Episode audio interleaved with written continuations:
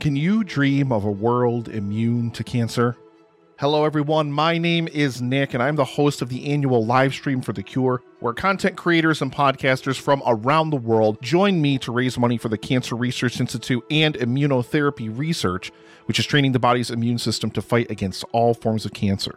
Over the past seven years, thanks to the power of indie podcasters and the indie podcasting community and listeners just like you listening to this right now, we have raised over $90,000. And as I record this now, the eighth annual live stream for The Cure is barreling down upon us really, really quickly in just about two weeks. So join us, please, from May 29th through June 1st for 48 hours of amazing content from people all over the world and help us fight for a world immune to cancer. And I'll return you to your regularly scheduled programming. Thank you so, so much. Together, we can make a difference. By putting this on, you have started a chain reaction that could bring about the next apocalypse.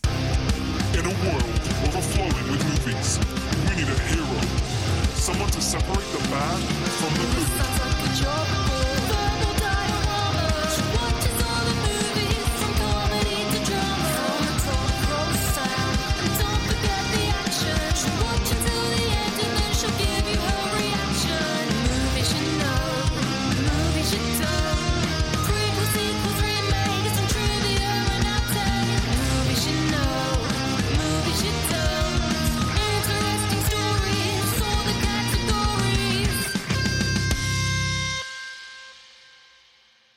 Hi everyone, I'm Em and welcome to Verbal Diorama episode 113 The Mummy Returns. This is the podcast that's all about the history and legacy of movies you know and movies you don't.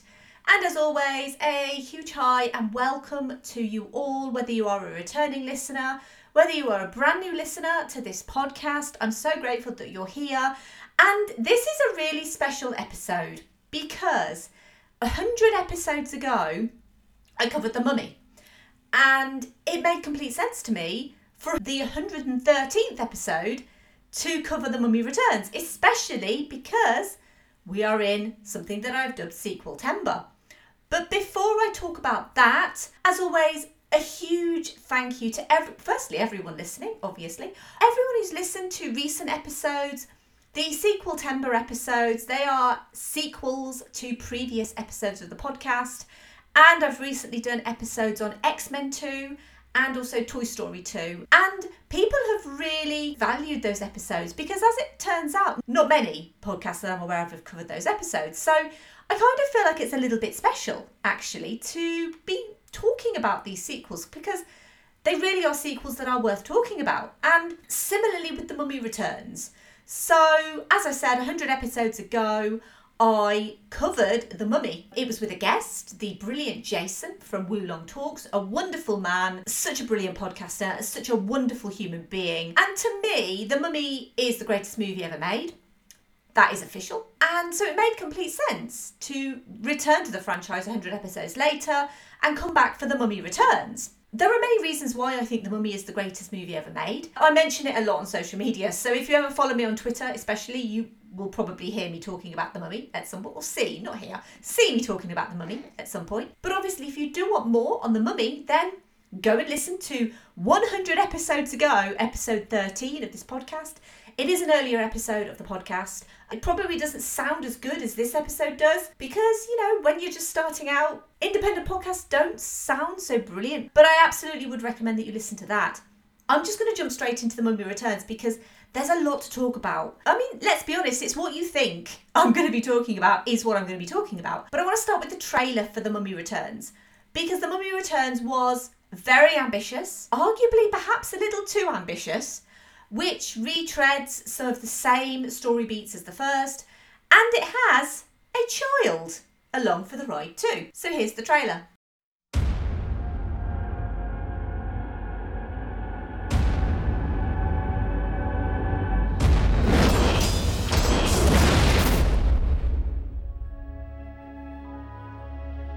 A force more powerful than any the world has ever known is about to be unleashed by the two people who should know better.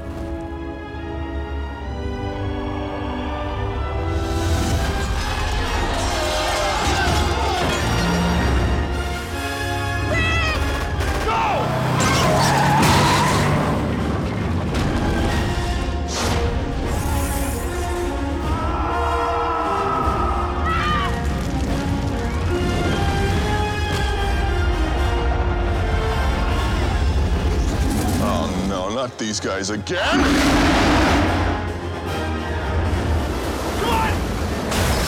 Universal Pictures presents Brendan Fraser, Rachel Weisz, John Hannah, Arnold Vosloo, Oded Fehr, Patricia Velasquez, introducing Freddie Boath and The Rock as the Scorpion King.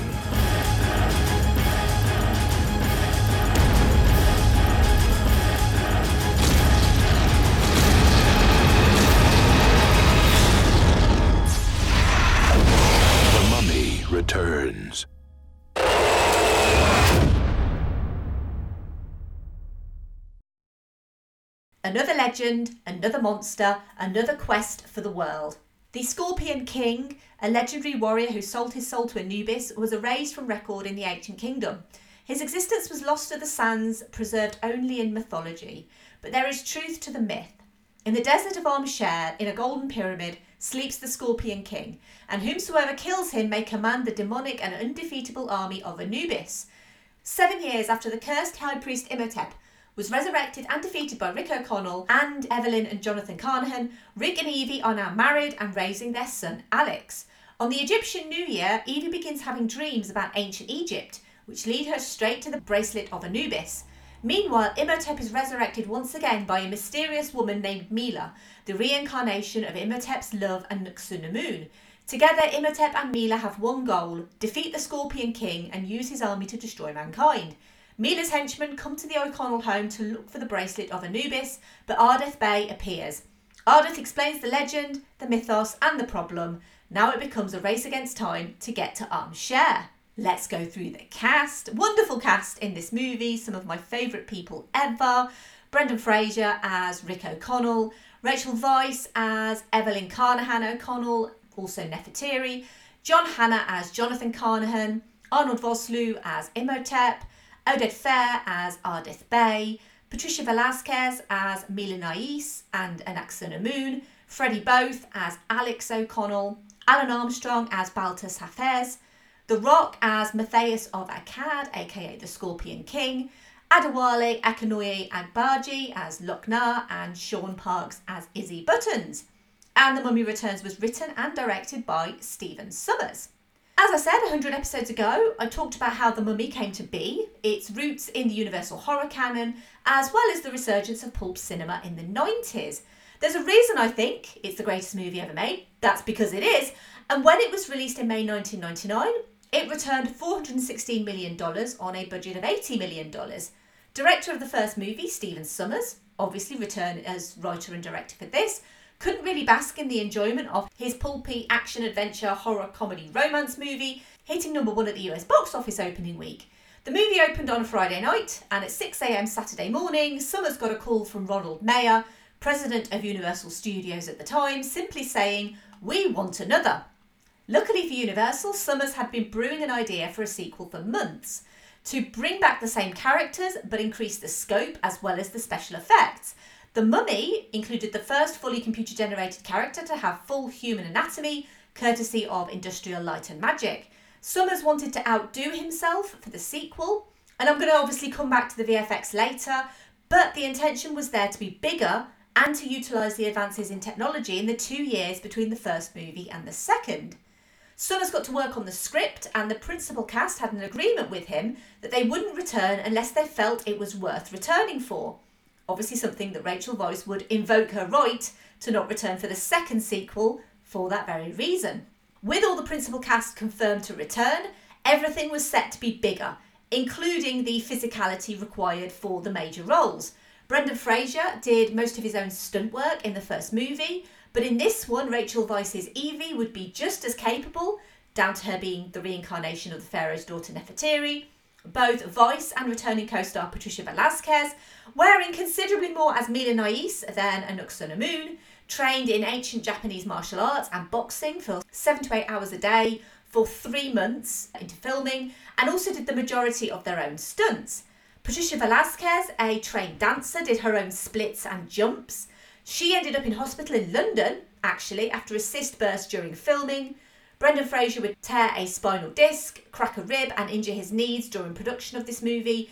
injuries that would plague him for years afterwards. And if The Mummy Returns is famous for anything, or perhaps more infamous for anything, it's for starting the cinematic career of one Dwayne Johnson, credited in this as simply The Rock. He would come back for the Scorpion King prequel, and as a professional wrestler, he was obviously used to tough conditions and also to acting the part. He had little formal acting experience at the time, but Stephen Sommers was impressed with his natural charm and confidence, stating that he thought Johnson would go far as an actor.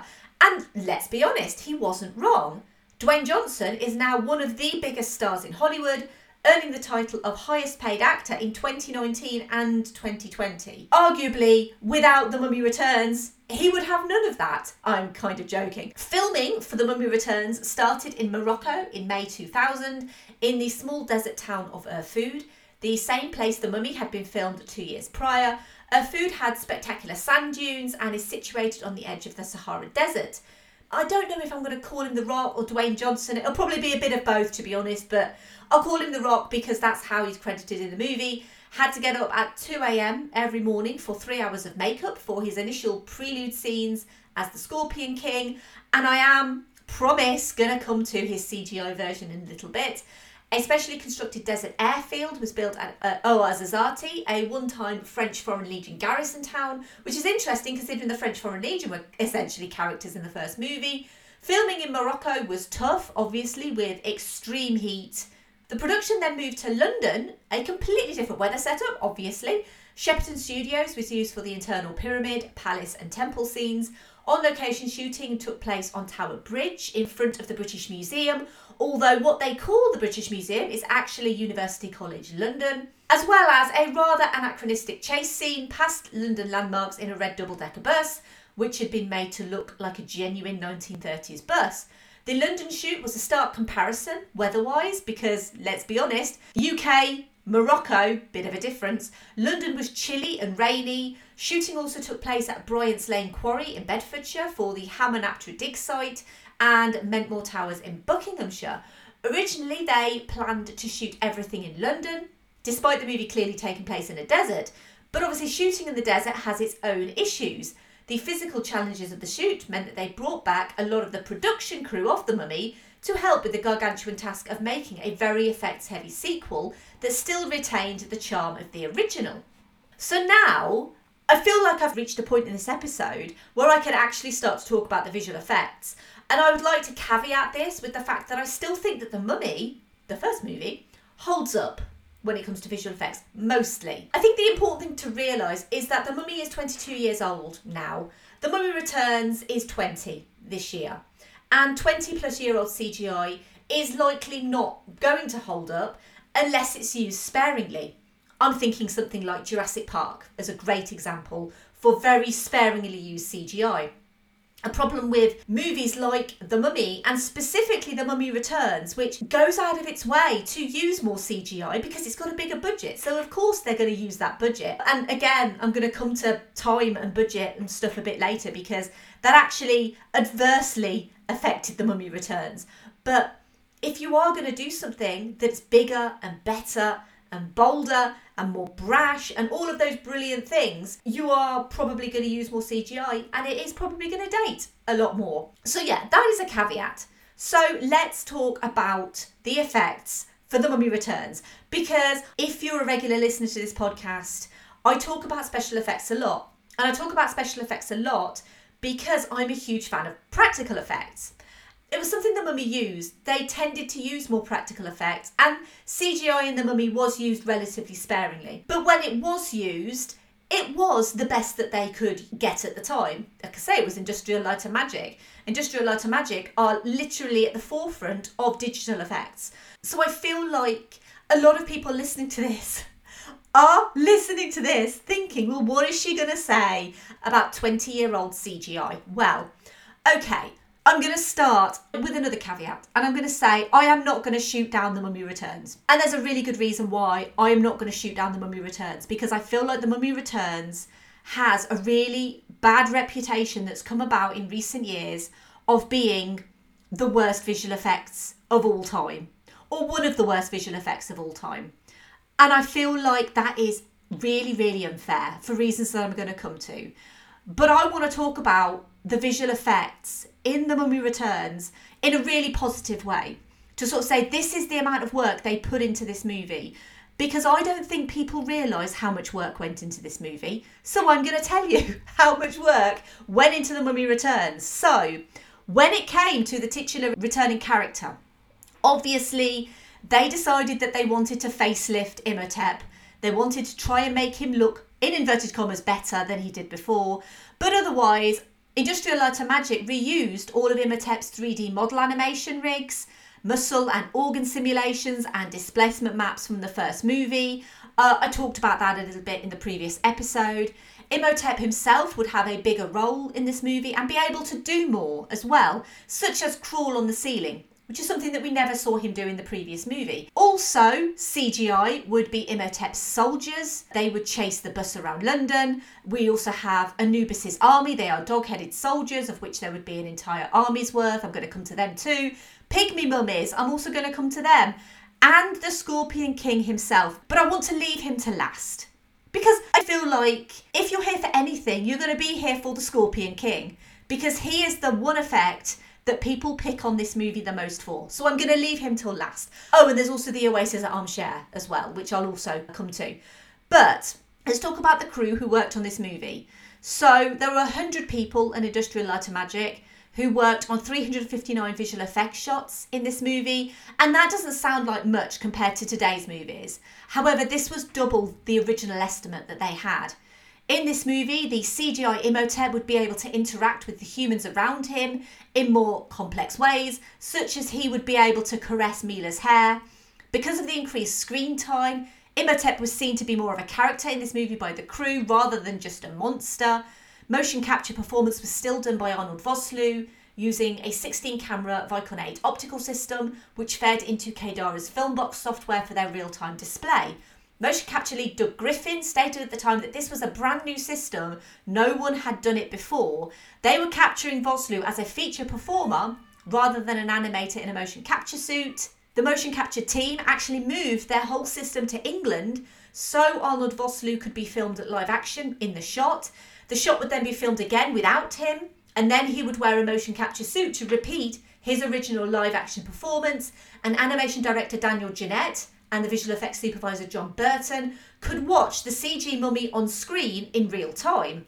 Motion capture was also used for the army of Anubis, bipedal, nine foot tall dog headed warriors, an army of which sacks the city of Thebes and later battles an army of Magi. These were conventionally motion captured by one or two stunt people at a time to build a library of motion that the animators could use to form an army. Lead technical animator Chris Mitchell created custom software that transformed data from human leg movements into three jointed dog's legs. To create the epic Anubis army versus Magi battle scene, horsemen were filmed in the Moroccan desert attacking blue costumed stuntmen with nine foot poles on their backs. The blue stuntmen were then removed from the frames and the digital Anubis warriors were inserted in their place, where they borrowed technology from the Imhotep model to create multiple different Anubis models, with an assortment of helmets, weapons, necklaces, bracelets, and other adornments to try to make each Anubis warrior look unique. Warriors in the foreground were hand animated, and those in the background were animated in cycles using Alias Wavefront's Maya. Each warrior was assigned a random attribute, which is fascinating, by the way. Each warrior had, like I say, a different necklace or a different headpiece, even down to whether the Anubis warrior was left or right handed was completely picked at random. And these tiny little things you wouldn't notice in the movie, but this is the level of technical detail that this VFX crew went into, even assigning right or left handed warriors. Some scenes had several thousand warriors, which were multiplied by copying a group from one area into another. For the final scenes, another 64,000 warriors storming the sand dunes. Remarkably, all 64,000 Anubis warriors were rendered, even leaving little footprints in the ground, with the simple characters at the back and the more detailed characters at the front. And despite the slightly dubious CGI, like I say, it's 20 years old, of the Anubis warriors, look at the fight scene in this movie where you've got the Anubis warriors fighting against the Magi. It actually works. It holds up. It feels like a real battle. And that's because they are actually fighting something. I will be completely honest, The Mummy Returns is not a movie that I've seen as often as The Mummy, and I was pretty taken aback by A, how much I enjoyed this movie, considering how much I love The Mummy, and B, when it's done well, it's done really, really well. And that's one of the reasons why I'm a little bit perturbed by the fact that the internet has crowned this as the worst VFX. And that's the title that this movie has because it really doesn't deserve it. Watch the scene with the Anubis warriors versus the Magi. It's good. I mean, don't look at it too closely, obviously, but it is good. Imhotep's soldier mummies return. They are a mix of practical and CG. And despite there being four mummies chasing that London bus, the protagonists only kill three. That is a genuine fact. The little pygmy mummies were treated almost in a similar way to the velociraptors in Jurassic Park, where basically you only see something picking off the group in the undergrowth one by one, which is actually very effective. Each pygmy mummy was animated manually, meaning that the actors that they were killing at the time just had to act like small cannibalistic mummies were trying to kill them, and the pygmy mummy was animated around them.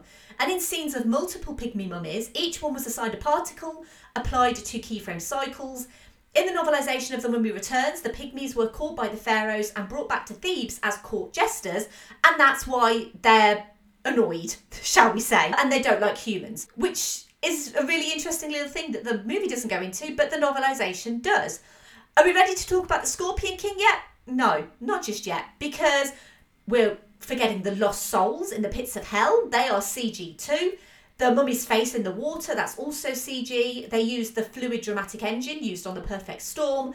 They used a ray tracing pass created with Avid's Softimage mental ray and then fed it through RenderMan that gave the tropical water translucency and refraction. Imhotep's face was created from a model animated in Softimage that deformed the wave with tools similar to those that deformed the water with 2D wave patterns. RenderMan, a nice little link back to Pixar from the last episode on Toy Story 2 there, even Izzy's dirigible was mostly CG, made out of an old fishing boat, a jet engine, and a balloon. Are we ready to talk about the Scorpion King yet? Well, no, wait a sec, because we need to talk about the CG Oasis at Ahm Shere. To make the plants and trees spring up and spread out to create an oasis in the desert, they wrote plugins for RenderMan to dynamically generate models of the plants and animate their growth. First, they planted particles in Maya, then, using RenderMan's RiCurves primitives to specify edges of fern surfaces and RiPatches to curl control vertices that are later unfurled as the fern opens, the plugin grew plants procedurally in the particle locations. To simulate biological diversity, they used a random number generator to shift hue, saturation, and value and to arbitrarily assign textures. To simulate wind, they shifted each plant as it grew according to wind strength and direction in its area. And so basically, what I'm saying is they put a lot of thought into this movie. It may not work 20 years later, it may look a little bit dated, but they put genuine thought into the VFX of this movie. Okay, so now we can talk about the Scorpion King because I feel like I've built this up because this is why you're here. You're here for me to talk to you about the Scorpion King. Half human, half scorpion, all rock. The Scorpion King is, like I say, probably what this movie is best known for. And to their credit, they do a great job on the animation of the scorpion part. He has eight legs, he has three tails, four claws, each moving independently and coherently. The human part of the Scorpion King was clearly and obviously more difficult. Because while the character is played by The Rock in the prologue of the movie and introduced at the end in shadows, which is a great way to introduce a character, especially someone like this, introduce them in shadows. Once the camera catches him, it zooms in on him and it stays on him. There are 11 close up shots of the Scorpion King, and obviously they were aiming for a photorealistic look. They scanned Dwayne Johnson's face and created a 3D model using a combination of painted textures and again RenderMan to emulate skin. Shadows were removed from the scan of his face so that the images were neutral and could be lit within the actual scenes, and arguably the lighting is quite good as well. Displacement shaders were created to give a realistic skin texture, lighting shaders to make it look translucent. It was the facial animation, though, that was the hardest task and the most taxing for this particular production. Even now, Look at recent movies that have tried to get facial animation right. It's really hard. Rogue One is a great example. I covered that on episode 46. Rogue One is not an old movie by any stretch of the imagination, but look at Grand Moff Tarkin and Princess Leia. The faces still aren't quite right. There's still an uncanny valley look to them. In 2019, the YouTube channel Corridor Crew gave themselves one day to fix the quote worst VFX shot ever. They took face shots of The Rock from the entire Scorpion King movie and essentially created a deep fake version to superimpose onto the Scorpion King's face in this movie, as well as improving the lighting, background, and textures. And admittedly, they do improve the shot vastly. I will pop a link to that video in the show notes so you can see it. But again, it's very difficult to compare CGI nowadays, especially when we're talking deepfake technology, to CGI from 20 years ago. It's obviously going to look better now. But considering they only took a day to do it, they do a really good job and it does improve it vastly. It's been well documented since that budget and time constraints led to the VFX still being worked on just before the release date. So while Stephen Sommers had big plans for this movie, and clearly he did, the team working on the effects just didn't have either the time or the technological advances to successfully achieve the goals that this movie set out to achieve. It's actually kind of sad that The Mummy Returns is primarily known for the one shot of the Scorpion King because look at The Mummy Returns as a whole it's actually not a terrible movie. It has some really interesting set pieces, has some really nice little character arcs. I mean, except Jonathan, that man literally never changes. I feel like I wanted to do The Mummy Returns because I feel like this movie gets a short shift. It's unfair to judge this movie on 20 year old CGI, especially 20 year old CGI that they didn't have time to finish. I think it's very clear that you can look at some of the shots in this movie and think, maybe that could have been better if they'd had a bit more time to work on it. And time is something that I've talked about in previous episodes. Even the previous episode on Toy Story 2, I talked about the fact that Disney refused to budge the release date of Toy Story 2. I mean, obviously, it's a fascinating story. I'm not going to repeat what I said in that episode because the history of Toy Story 2 is so fascinating. But they had a problem with Toy Story 2 and Disney refused to budge the release date. So they basically worked their bums off to get Toy Story 2 done. This feels like a very similar situation to that because they purposely released The Mummy Returns two years, pretty much to the day that The Mummy came out. And I don't think that they were willing to move that release date. I'm talking about Universal here. So I feel like this was the best that they could do. And if you look at the details of this movie and the details that these people went to, it is actually a lot better than I think people give it credit for. And, you know, this is not a perfect movie.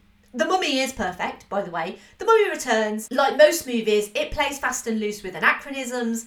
Evie's clothing isn't really 1930s appropriate, although nor is her being an explorer, I suppose. And at least the Bembridge scholars have finally realised her worth. I am a huge fan of Evie as a character. I've spoken at length about how inspiring I think that character is. And I feel like in this movie, I think she's just as inspiring. And the relationship between her and Rick is just really sweet and lovely. The London bus chase passes several key London locations that are nowhere near each other and ends up on Tower Bridge, which actually was closed to allow for filming. They were allowed to close it for 20 minutes at a time but the resulting traffic jam after the first time brought threats of arrest from Scotland Yard, and so they reduced the closing time to 10 minutes to get these scenes shot. Additionally, the fact it takes them like a day to travel from London to Egypt in the 1930s. I wasn't alive in the 1930s, but I don't think that's true. Like most sequels, it adds new things to the characters that have only just come to pass, such as Rick being a Magi and Evie being the reincarnation of the Pharaoh's daughter Nefertiti, with a personal vendetta against Anck-su-namun, and like most sequels, it adds a child to the mix. I'm not against children, children are very cool, but children in action adventure movies are mostly not very cool. The movie even skims over its timeline because the first movie was set in 1926. So the first movie starts out in 1923, then it fast forwards three years later, 1926. This one is set in 1933. So, seven years after the first movie, seven years after Rick and Evie meet. And Alex tells us that he's eight. Now, I'm not a scientist. I have a reasonably good I have a reasonably good understanding of human biology, and I know for a fact that you cannot have an 8-year-old child with a person that you met 7 years ago. It's not possible. but anachronisms aside, I feel like The Mummy Returns deserves a hell of a lot more love than I think people are willing to give it, including myself, because I have a lot of love for The Mummy. And I have so much love for The Mummy that I have always kind of not disassociated the sequels. I disassociate Tomb of the Dragon Emperor completely, and I don't even want to talk about the Tom Cruise one. But I've always thought of The Mummy as a great standalone movie, and I've never really given The Mummy Returns much of the time of day, other than I've watched it a few times. Watching it for this podcast and then learning everything that went into making this movie has actually made my affection for it grow quite exponentially. Now, I wouldn't say it's as good as The Mummy because, to be honest, not much is. In fact, nothing is. But I really do feel like The Mummy Returns actually does deserve a second chance from a lot of people. Forgetting about the VFX. There's nothing we can do about bad VFX, guys. Bad VFX is out there. A lot of movies suffer from it. I don't think the legacy of The Mummy Returns should be the bad VFX of The Scorpion King. We need to change the narrative of this movie because this movie actually deserves more than ha ha ha look at the Scorpion King, it looks rubbish. Because it's actually not that bad, really, in the grand scheme of things. I've seen worse. Does it really matter if 20 year old CGI doesn't stand up to modern standards? No. It actually doesn't. I am going to move on to the obligatory Keanu reference, which is a part of the podcast where I try and link the movie that I'm featuring with Keanu Reeves. And one of Rachel Weisz's first Hollywood movies was Chain Reaction with Keanu. This was in 1996. They then starred together in Constantine, which is episode 26 of this podcast, and another highly, highly underrated movie, by the way. I did actually look to see if Keanu starred in anything with Brendan Fraser, and he hasn't. But hopefully, with the renaissance that's going on, I hope that Keanu and Brendan Fraser do something together because I feel like that is the dream team right there. I want to see Brendan Fraser back. I want to see him making these excellent movies again. And I want to see him star with Keanu because I think they work really well together. One of the things that I love the most about The Mummy is actually the Jerry Goldsmith score. It's one of my favourites, actually. I find it like an epic, sweeping, romantic kind of adventure score, and I really love that. Jerry Goldsmith didn't return. Uh, Alan Silvestri composed and conducted the score for The Mummy Returns. Jerry Goldsmith declined to return to this particular movie for health reasons. Jerry Goldsmith would actually pass away several years later from cancer. The credits also include a version of the song Forever May Not Be Long Enough by the rock band Live. Now, I completely forgot that this song was in the credits, and so as I finished watching the movie and this rock song comes on in the credits, I immediately felt a little bit jarred by it because this is a movie set in the 30s and then to have a early 2000s rock song playing in the credits i just thought it was really really jarring the mummy returns released as i said almost two years to the day from its predecessor on the 4th of may 2001 in the us where it opened at number one it stayed for two weeks. The second week, it faced competition from the wonderful A Knight's Tale, which opened at number two. That is episode 44 of this podcast, and that movie is a stone cold joy, by the way. The third week, it was dethroned by other fellow episode, Shrek. That's episode 79. And slight spoiler alert Sequeltember obviously carries on for the rest of September, and it may include a sequel to Shrek. I mean, there's not many sequels to Shrek, but it it may include a sequel to Shrek. The Mummy Returns was a huge hit, like the first one. It was actually a slightly bigger hit than the first one. It was made on a budget of $98 million and it grossed $433 million worldwide. It broke records at the time for the highest Friday and Saturday box office and had the second highest opening weekend of all time at $70.1 million behind The Lost World Jurassic Park. Critically, The Mummy Returns was given mixed reviews, but I want to take the opportunity to highlight the travesty and also highlight the issue with Rotten Tomatoes and any site that aggregates reviews here, in that The Mummy Returns has a 47% rating on the site, which personally I think is slightly harsh, but okay. The Mummy has a 61% rating, which is an absolute abomination. Sure, it's technically fresh, but 61%? And yes, I am biased on this, but Rotten Tomatoes has got it wrong in this case. And to be honest, even in the case of The Mummy Returns. As I said, The Mummy Returns is not as good as The Mummy, but I definitely think it's worth more than a 47% on Rotten Tomatoes. And where is the 100% for The Mummy? This is, it's at times like this where I think, maybe I should have become a Rotten Tomatoes approved critic, and then I could literally just five stars all the movies that I'm really biased about. Because yeah, The Mummy is one of those, and I'll be always completely honest with everyone listening that I am incredibly biased about The Mummy. Usually, I only mention major awards when I talk about movies. However, I do think it's worth noting that The Mummy Returns did get nominated for a Saturn Award for Best Special Effects because these were quite state of the art in 2001, technically, even The Scorpion King. The Rock also won a Teen Choice Movie Villain Award as well as a Stinkers Bad Movie Award for Worst Supporting Actor. Ah, you win some, you lose some, Dwayne.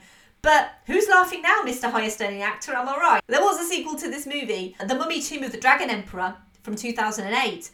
Brendan Fraser returned, Rachel Weisz did not. I have only seen it once. I do not care to watch it again. I really don't.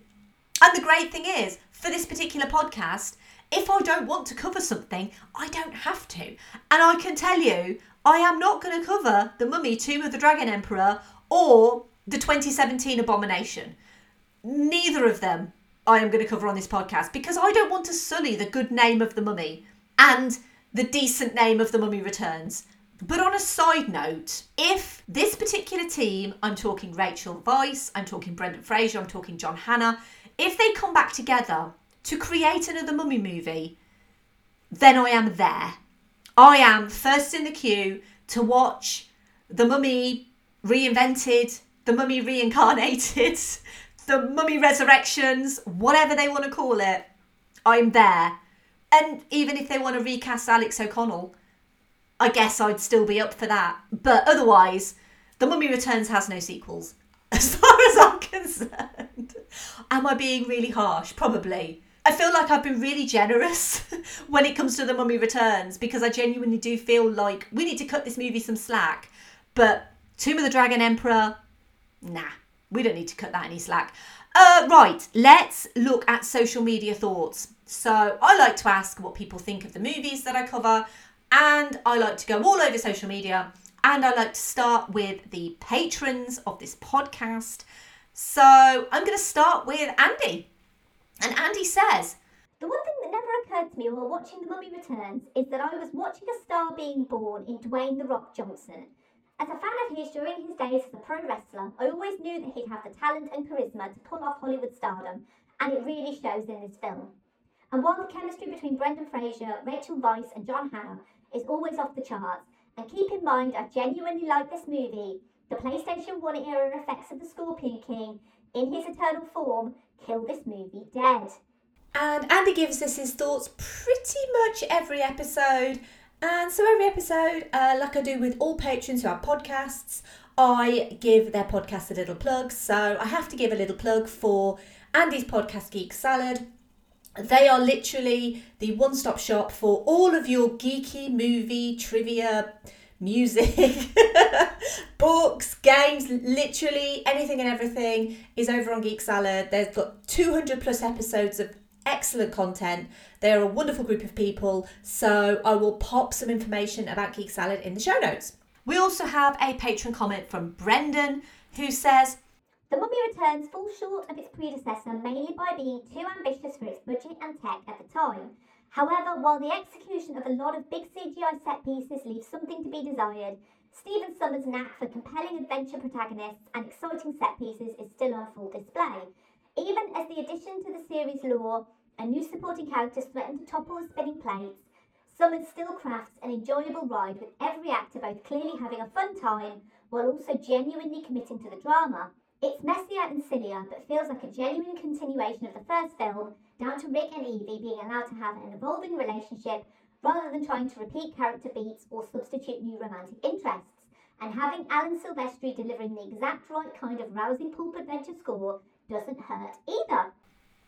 And the final patron comment comes from Griff, who says, Where The Mummy was known for having special effects way ahead of its time, The Mummy Returns goes kind of the opposite. Enjoyable film and sequel, but the effects for The Scorpion King are shocking.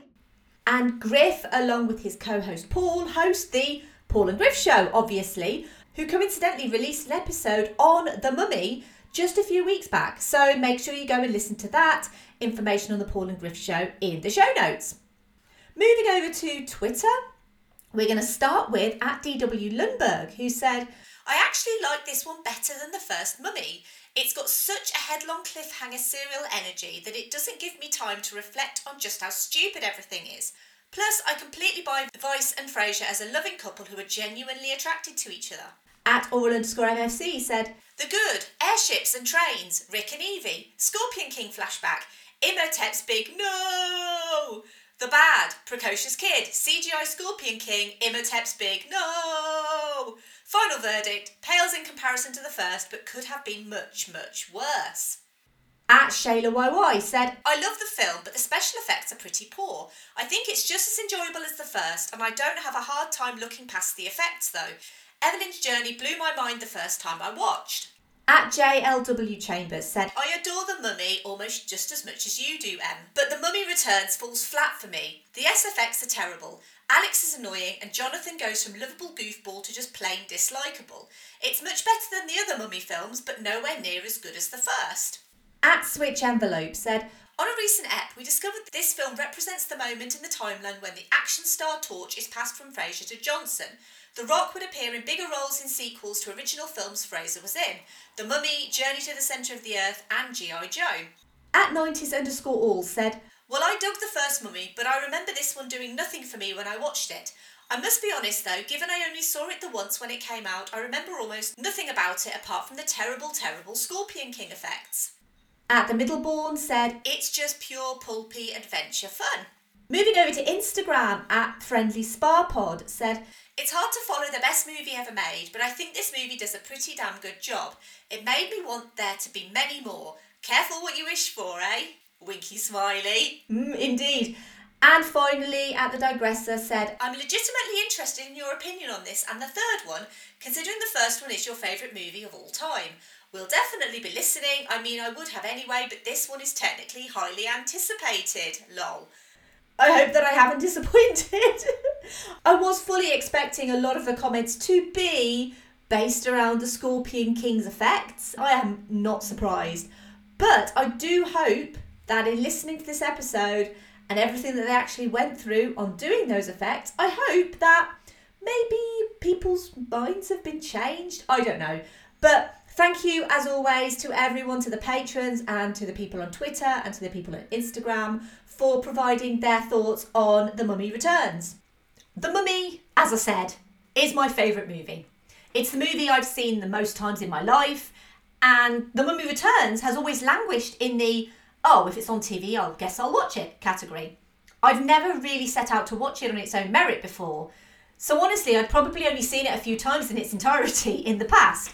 And separating it from the mummy is hard because it tries to associate itself with its predecessor by recycling jokes, which is fine. You know, a lot of sequels do that. What sets The Mummy Returns apart for me is the ambition. Stephen Sommers clearly had a vision of surpassing the first movie in every way, but The Mummy worked for its simplicity, its lack of pretension, and its roots in the universal horror genre that it emulated, paid homage to, and enhanced. There's a reason Universal never got their Dark Universe off the ground, and that's because they focused on the serious and not the fun. By all accounts, The Invisible Man was great, but I've not seen it, so I can't really comment. The fact that seven years later, even if according to the film it's not, that Rick and Evie are still so in love with each other is endearing. The chemistry between Brendan Fraser and Rachel Weisz is still brilliant. And child acting is tough. Freddie Boath did a couple of TV projects after this, but otherwise retired from acting it's really hard for child actors. And while he is a full grown adult male now, I'm not going to knock a child actor for their performance. Arguably, the film would have been better focusing on the post marriage adventures of Rick and Evie without the character of Alex, but he's there and he's not going to magically disappear. And neither is the Scorpion King. But again, it's hard to be unnecessarily harsh to a 20 year old CGI. The VFX team did the best they could with the time they had. Calling it the worst CGI ever made belittles that hard work. It's actually a really fun movie, it just doesn't hit the high heights of the original. And it's kind of unfortunate that it never will, but I actually am going to put out a plea to anyone listening to give The Mummy Returns another shot. Now, it could be that you rewatch this movie and you say, I don't know what she's talking about. This VFX sucks because it's 20 years old. And that's absolutely fine if you have that thought. But when you look at this movie and you look at it with the knowledge of what they actually tried to achieve, I feel like, as I said, we really should cut this movie a little bit of slack. Yes, the VFX isn't great. It's not going to be. It's 20 years old. But let's appreciate what it does do really well. It builds the relationship of these characters. It includes some growth for these characters, apart from Jonathan. But it also makes me think about what this franchise could have been. There were seven years between this movie and Tomb of the Dragon Emperor, and arguably they had a hit on their hands with this franchise. This could have been our generation's Indiana Jones, and yet it just kind of stalled. And there has to be more stories from these characters there has to be more mummies in the world. There has to be more that these characters can do. And I really do feel like, yes, we can say that The Mummy is a standalone movie, like I have done for so many years, insisting that The Mummy is so great and just kind of ignoring the sequels. But The Mummy Returns is quite special in that at least it tried to be something more, which is hardly what you can say for Tomb of the Dragon Emperor or that Tom Cruise abomination because I feel like neither of them actually tried, whereas this one does. And I really do think it deserves some kudos for that. Thank you for listening. As always, I would love to hear your thoughts on The Mummy Returns.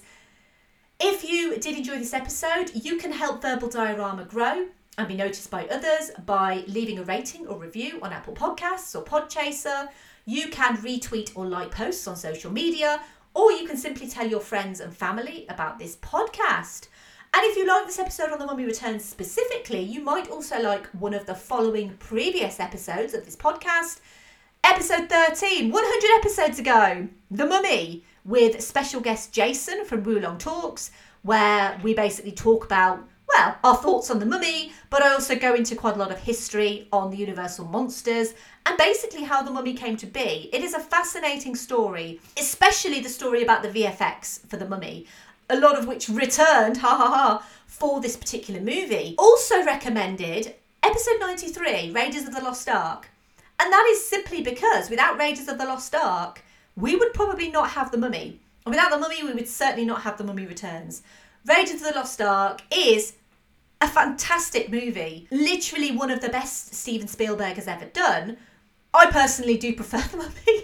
I know that's sacrilegious to say that, but hey, I'm a fan of The Mummy. But absolutely check out the episode on Raiders because it is a phenomenal movie with a really fascinating history. And again, both of these movies, these franchises, they are both firmly based on pulp cinema. And as a bit of a curveball, I thought episode 96, The Monster Squad. Now, The Monster Squad was supposed to be based on the Universal Monsters, except they didn't have the rights to the Universal monsters. So they basically made up their own monsters. But the Monster Squad is super fun, it's very campy, it is very silly, it's aimed more at children, really. But I'm going to say it, I think it's better than the Goonies. So, yeah. I feel like I'm losing you. I feel like I'm losing listeners because not only have I said that The Mummy Returns is decent. I've also said that I prefer the Mummy to Raiders and I prefer the Monster Squad to the Goonies. And uh, yeah, I can hear you all turning off right now. Anyway, give me feedback on my recommendations. Let me know what you thought. And this episode, as I said, is the longest between sequels 100 episodes between episode 13 and episode 113. And the next episode is the shortest between episodes because the whole idea for Sequeltember actually came from the movie that I covered in episode 108 and I desperately wanted to do the sequel, but I couldn't fit it into August. So I thought, why not do it in September? And then I created the whole Sequeltember thing, and that's basically why we're here. And so, a mere six episodes after the 1979 original, episode 114 will be on aliens. James Cameron's 1986 sequel to Ridley Scott's Alien. This year is its 35th anniversary, and it's still one of the greatest action sci fi movies ever made. I'm so excited to be talking about Aliens. It's one of my favourite, favourite movies, and I always wanted to talk about Alien, but similarly, I was so desperate to talk about Aliens that I created Sequeltember just to give myself an excuse to talk about aliens. So, Aliens is going to be the next episode, and I really hope that you will join me for that. You can follow me on social media. I'm on Twitter, Facebook, Instagram, and Letterboxd at Verbal Diorama.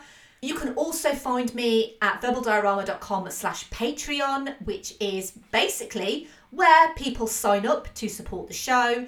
A huge thank you to the patrons of Verbal Diorama. I could not do this podcast without their support. So a huge thank you to Simon E, Sade, Hardy L, Claudia, Simon B, Laurel, Derek, Jason, Kristin, Kat, Andy, Mike, Griff, Luke, Emily, Michael, Scott, Mark, Brendan, Ian, Lisa, Dan, and Sam. If I were to say to you that I am a stranger travelling from the east seeking that which is lost, you would reply that I am a stranger travelling from the west, it is I whom you seek. I have a merch store, it's verbaldiorama.com slash merch if you want. If you want to get in touch, you can do so on social media, but you can also email me, verbaldiorama at gmail.com. You can also pop over to verbaldiorama.com and you can also pop over to filmstories.co.uk. It is a website, I write for it, I do a British movie podcast of the week recommendation every week, and I also write a column all about independent podcasting, which is in the magazine. And I'm coming up to my 20th column very soon, which I'm really excited about, but also quite nervous about as well, because that means 20 issues of a magazine I've written in, which is crazy. But anyway, please check out Film Stories and please follow Film Stories because it's a fabulous project. And finally, if the symbol in the Book of Amun Ra looks like a stork, it's always a Menephus. Bye.